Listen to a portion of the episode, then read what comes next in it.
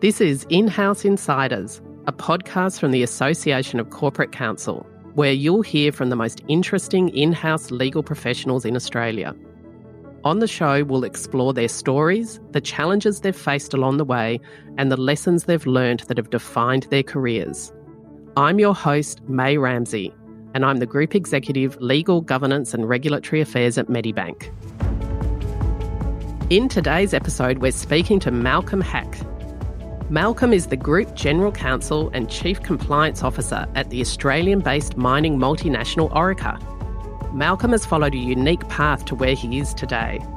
We talk with Malcolm about his move to an in house role earlier in his career than most others, the lessons he's learnt from working all over the world, and the skills he's developed to maintain relationships across borders. All right, let's dive in.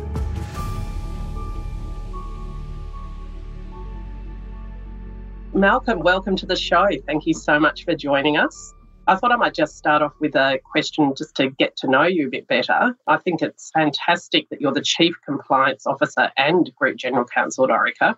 Can you tell us a bit about how you got to where you are today?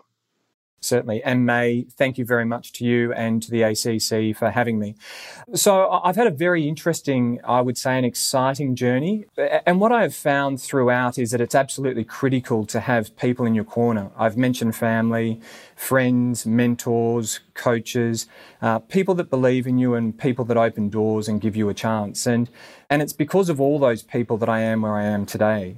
I'd also say that I don't think my career started out as the traditional course of many lawyers. What I did find is that when I was finishing high school, I did soul searching and realized that university wasn't right for me at that point in time in my life. And coming from a family of uh, people who had trades, uh, I decided to follow that same path and to learn a trade. And for several years, I actually studied hairdressing and uh, I qualified as a hairdresser, but not a very good one, I must admit. I do remember one time at a competition cutting a person's neck with blood streaming down their sleeve, realizing that perhaps this is not right for me.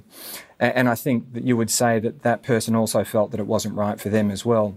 So I then reflected on my life, and looked around and realized that I needed to do something more. And uh, so I went to law school. I studied there and, and graduated. And upon graduating, I then went directly into in house roles. It was here that I actually completed my articles.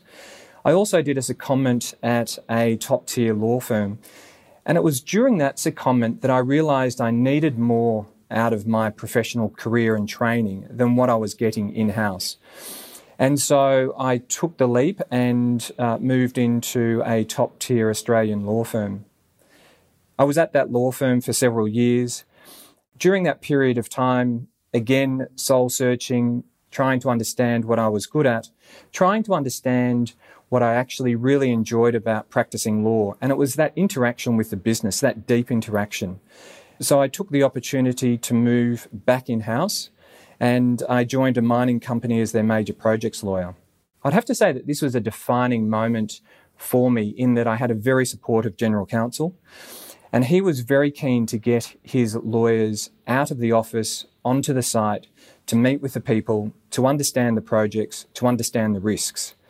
And that was a great in house counsel learning moment for me. It was the importance of understanding the business, understanding the people, understanding the risks, and being a part of it and not sitting in an office. That company was then acquired, and as a result of that acquisition, I moved on to another in house role. I moved to a Fortune 500 multinational company with the exciting opportunity of setting up and leading legal teams across various countries. I stayed with that company for over a decade and really grew as a lawyer, a leader, and as a person. It was here that I had another great in house counsel learning moment for me, and that was the importance of team and my passion for the development of the team and its members. It was because of this passion that I then decided to move to Orica. Orica provided me with a great opportunity to lead and develop its team and to also return to Australia, because prior to that, I'd been in the UAE and the UK for over seven years. And I've been fortunate actually with my career as well, offering the opportunity to take on the Chief Compliance Officer role, which I assumed last year and really enjoy that additional insight into the business and its risk profile. Thank you, Malcolm. Wow.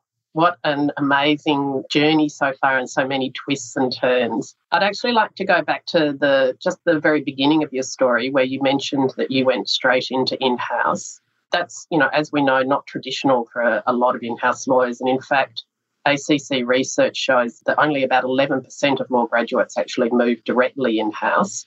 Can you tell me a bit about, from those early days, why do you think you ended up directly going in house? And a follow up question why do you think we have such low numbers of law graduates going directly in house? It was really by chance and circumstance. I wouldn't say that I had a great plan when I graduated from university. That certainly wasn't the case. I think, like many law graduates, I had aspirations. I actually wanted to be a tax lawyer at some point, and thankfully, I would have to say that that didn't happen for me. but it was the move from the Gold Coast. As I mentioned, I had articles lined up on the Gold Coast in Queensland, but it wasn't right for me. And so I moved to Melbourne and took on the in-house role. So it was really by chance that that opportunity came about. In relation to why do I think there are such low numbers? I think that's for a number of reasons. I don't think in-house legal teams are well equipped to take on junior lawyers, particularly those that are just graduating from university. In-house legal teams, by their very nature, in my view, tend to be very lean. We tend to be quite a flat structure. We tend to be quite small in size. And we tend to be filled with mainly mid level to senior level lawyers who really are required to do everything that an in house counsel is required to do. And we also have quite uh, tight budget constraints. So the ability to actually bring someone in straight from university, to actually dedicate the time that is needed to develop that person, to allow them to grow, is challenged. And I would say that there's only a few in house teams that actually have the capability to do that. So unless in-house teams and corporates are willing to change, are able to actually dedicate the time to train people, I think we will always struggle to attract graduates into in-house roles, which I think is sad. I think that you know, it's a great learning opportunity. I loved my time as a junior lawyer in-house. I thought I learned a great deal, and I'd like to be able to offer that opportunity going forward. I was fortunate actually in the Middle East where I actually took on two people straight from law school. Uh, but again, different circumstance. Uh, we didn't have the cost pressures that we do, particularly here in Australia. And those people were very successful in their roles and really developed within the business, but they also had a passion an eagerness uh, that perhaps you may not see in mid level to top level lawyers. Yes, and I think you're so right there, Malcolm. You know, there's it has to be the right environment. You have to have the right support mechanisms and frameworks around young lawyers if they are going to move directly from graduate to in house. And so it has to be the right place and right time. You mentioned the Middle East there, and I'd like to talk a little bit about uh, your time working overseas. You mentioned that you spent some time in the UAE and UK, and you know there's some pretty different cultures that you would have experienced during your time overseas. Can you tell me a little bit about the challenges you faced when acclimatizing to these different cultures? Certainly, I, that was a great experience. And both of those, obviously, the UK was far more familiar to me, but the UAE, I was lucky to have actually spent several years going back and forth on a regular basis, probably every quarter for around one to two weeks uh, before the family moved. And so I, I actually had a fair insight into the culture there, the way that business operated. Thankfully, as well, English was the business language, so I did not have to learn Arabic. I did try and I failed there. I realised that languages is not a strong suit of mine. But what was interesting and what was a challenge was actually acclimatising the family. Uh, so my wife signed up sight unseen. She'd never been to the Middle East, but agreed to move, which I thought was a brave thing for her, particularly given that she doesn't like the heat. And we actually went over on a reconnaissance mission probably, well, it was during Ramadan around September. Incredibly hot, uh, not allowed to drink or eat in public. Thankfully, the children had stayed in Australia. We were there looking for houses. And that was her first introduction to the Middle East. And she still agreed to go. Uh, we went over there. And so the, the main challenge for me is really getting buy in from your family. I've heard too many horror stories where people have committed to go, yet their family's not fully committed. And when they're there, they're only there for a short period of time because the family ends up not liking that posting. The second one for me is really understanding the people. And I've been fortunate to have very good people that I've worked with that have been in those countries, including South Africa, where I've spent a lot of time and a long secondment.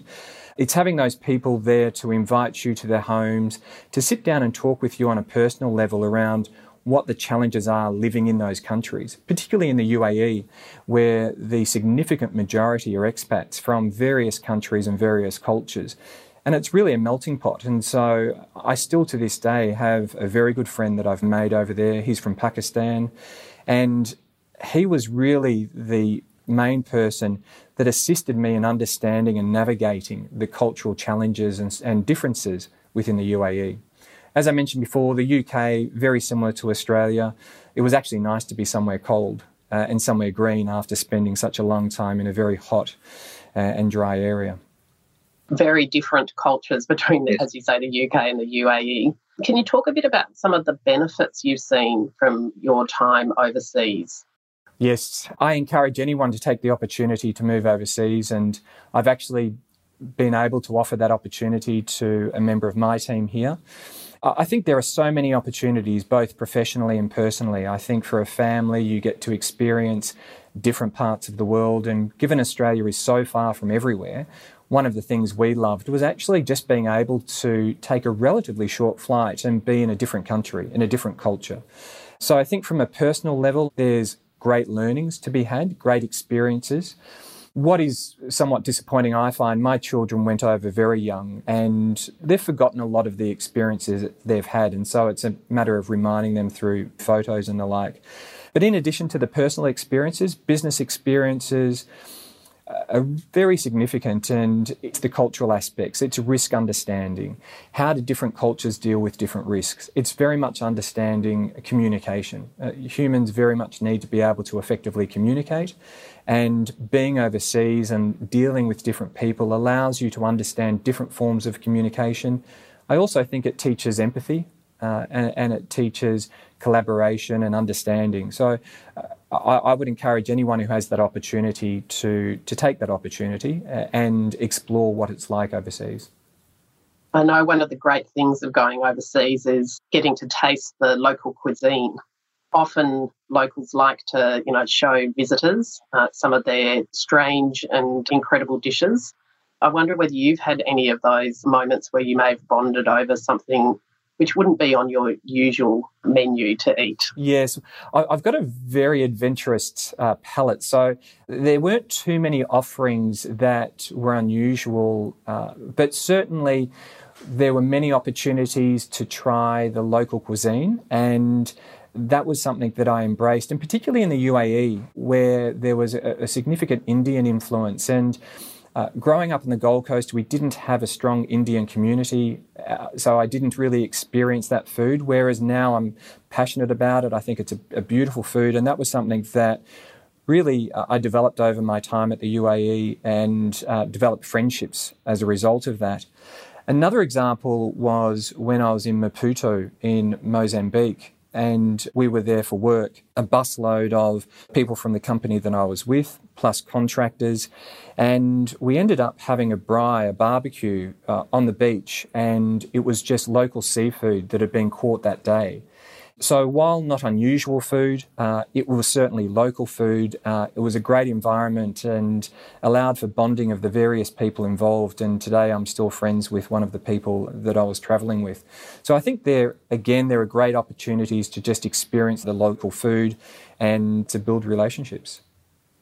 And talking about relationships, obviously you now work for Orica, a multinational company, and you've had many experiences working overseas. So you'd have a great perspective on how to maintain relationships over large distances. What are some of the biggest challenges when doing this, and what are some strategies that you've used to maintain these relationships? So I'd say there's not one size fits all. I, I, find that relationships by their very nature are personal. And so it's really understanding the person that you want that relationship with, understanding what makes them tick, understanding how they communicate, understanding, particularly when working with people overseas, understanding if they're a morning person or an evening person. It's not wise, for example, to get someone on the, on the phone at 6 a.m. their time in the morning if they're normally going to bed at midnight 2 a.m. That just doesn't work. And, and they're not really going to be at their best game. So I spend a lot of time up front understanding each person, understanding their personal aspects, understanding their family situation, understanding how they're working, and particularly in this pandemic, there are many stresses upon many people. And so it's understanding what those stresses are, understanding how I can help them with those. This is from a team environment, not from a, a business stakeholder environment, and working with them uh, to, to address those issues. I also find that some people would prefer to have group calls, whereas other people would prefer to have individual calls. And we also try to work on the frequency and cadence of those calls. So, do people prefer on a weekly basis, daily basis? And so, really, uh, I do work with everyone to try and best understand what works for them. With regard to stakeholders, again, it's trying to understand what are their pressures, what are the competing pressures, and how do I make myself available for those people at a time that works. And so, so the, the nub of all of this is really understanding the individual and understanding their circumstances.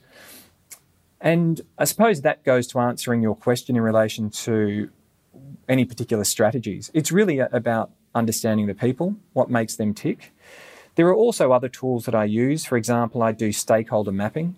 So for all of my team members, I identify where they sit, what are their pressures, uh, what, what's their responsibility. I also then overlay that with the business stakeholders to understand where they sit uh, and also to understand where there are gaps in my relationships with each of them. And that allows me to then identify perhaps what I need to change, what I need to do to improve those relationships, strengthen those relationships, or rekindle those relationships.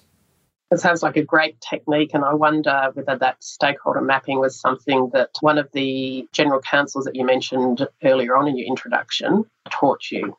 Well, no, it was actually uh, it was a general counsel plus also one of my coaches. And it really resonated with me. And one of the things about training and learning, I think, is we learn so many things and I forget most of those things I learn. And so it's very helpful to be reminded.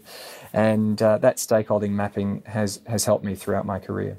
You mentioned that after you'd gone back into private practice for a stint and then you moved out again to join a mining company and that that was quite a pivotal moment for you in your in-house career and that the general counsel there took a certain approach to how they wanted their lawyers, their in house team, to interact with the business. Can you maybe just uh, expand on that a little bit and what did you learn from that experience that you could share with the in house community? His view was one of we are here to be a business partner and to work with business to help them solve issues and address issues and manage risk. And his view was that we can't do that sitting behind our desk in Melbourne when the mine site, for example, might be in Perth. So there was very much in his mind a need to get out to site. Uh, there was that encouragement to all of his team members, not an expectation, but an encouragement for them to understand their business. And I remember it was probably in the first six months of my time there, we were negotiating a raise bore drilling contract uh, with a major contractor. And we were in heavy negotiations over the liability and indemnity provisions. And I went into the GC and I was talking with him about the issues. And he said, Malcolm, I'm not quite sure whether they are the real issues. So I suggest that you go to site, meet with the relevant people, meet with our people, meet with the contractor, inspect what you're talking about, and then let's talk. So flew to Perth, I went below ground. It was probably around 800 metres. It was certainly below the water limit. Wearing all of the safety gear, was told to tuck the pants into the boots, which I did. And then as soon as we went below the water level, water starts streaming down, down the pants, into the boots. It was the way for the people at site to teach me, I feel, someone from the city, really of what can happen. Just a simple thing about tucking your pants into your boots and then you get water in and waterlogged. And I was down there for probably around 10 minutes, which seemed to me at that point in time for a very long period of time, and then came back up. And it made me realize that the issues that I was concerned about were not the real issues. So that was a great learning for me and something that I've carried through to this day, particularly with my junior lawyers, where we are talking about liability, where we are talking about risk. It's a matter of making sure that we understand what that risk is. And to do that, it's very difficult just sitting behind a desk. Now, I think we've all struggled over the last 12 months with the pandemic and with travel restrictions. Uh, and I think we've all done our best to try and understand those risks virtually. But there is no substitute, I believe, for getting out, meeting with the people, seeing the issues firsthand for lawyers to be in house lawyers and uh, those in private practice to, to be effective in understanding the issues at hand. You mentioned when you moved to the multinational after that mining company that that was another moment for you in your career where you discovered your passion for developing people and the importance of team.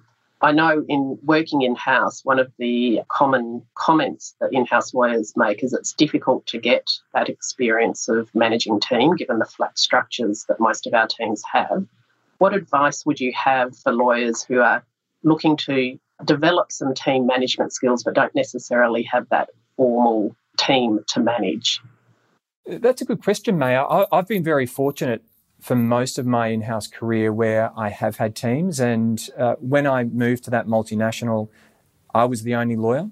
Uh, and so really had a remit to develop that team. So there was a period of time where I didn't have members of my legal team, but still needed to be effective in, in the business. And so it was one around understanding, and this comes back to stakeholder mapping, understanding those people within the business that are doing tasks or roles similar to me or that are touching on the same risk issues or issues generally that I'm dealing with.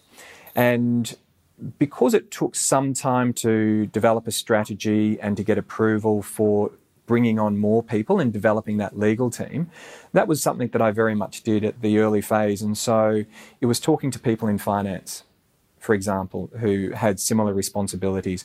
It was talking to people in the commercial part of the business as well who were negotiating with clients and getting to understand them and then seeing where there are possibilities or options for leading. And it may not be leading something to do with my direct responsibilities. It might be something to do with leading something that is related to risk management generally. Or it may not be risk management at all. For example, it might be dealing with an employment matter or just dealing with commercial responsibilities.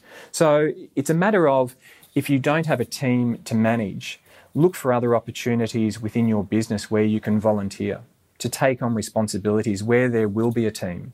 And there are many projects that organisations undertake where it's necessary for a team to be formed and for someone to be a leader and someone to manage that project. So I think for those that don't have a team or have a small team and they're looking to develop that leadership and management capability, it's potentially looking outside the realms of the legal team, looking into other parts of the business and seeing where you can volunteer or seeing where you think there might be a gap and actually going and speaking with people and saying, I think this is a great opportunity for us to put together a group of people and to look at this issue as a collaborative group to better understand how the organisation's dealing with it. Thanks, Malcolm. Now we're on to the quick fire round. If you met your 21 year old self, what advice would you give them? Be happy. What is one skill you've really had to develop through your in house role? The ability to be kind on myself. Where do you go to upskill? Various places internet, lectures, books, people, any anywhere that I can gain information. Who's someone you really admire? The GC that I was talking about before. What's one item on your bucket list? To be able to retire before I'm 80. What's your favourite hobby? Cycling. What are you reading at the moment? Kids' books. What is the first thing you do when you get up in the morning? Have a cup of coffee. Well, thank you so much, Malcolm, for joining me today and, and for being patient with my quick fire questions. I really appreciate it. I'd have to say that hairdressing's loss is our gain and that the ACC in house legal community is richer for having you as a member. And it's been fascinating to hear about your experiences both here in Australia and abroad. So thank you. Thank you very much, mate. It's been an absolute pleasure. Thank you for having me. You've been listening to In House Insiders, a podcast about the stories, challenges, and lessons learnt by Australia's top in house legal professionals. In House Insiders is produced by the Association of Corporate Counsel. ACC's purpose is to support the professional and business interests of in house counsel through information, education, networking, and advocacy initiatives. I've personally been an ACC member for 15 years, and I continue to remain a member for the fantastic peer networking opportunities I get and the access to tailored CPDs that cater for every stage of an in house lawyer's career. If you're not a member already, you can join me and over 45,000 other in house counsel from around the world. For more information about ACC or to join, please visit the website acc.com. This has been In House Insiders. I'm Mei Ramsay, and I'll speak to you next time.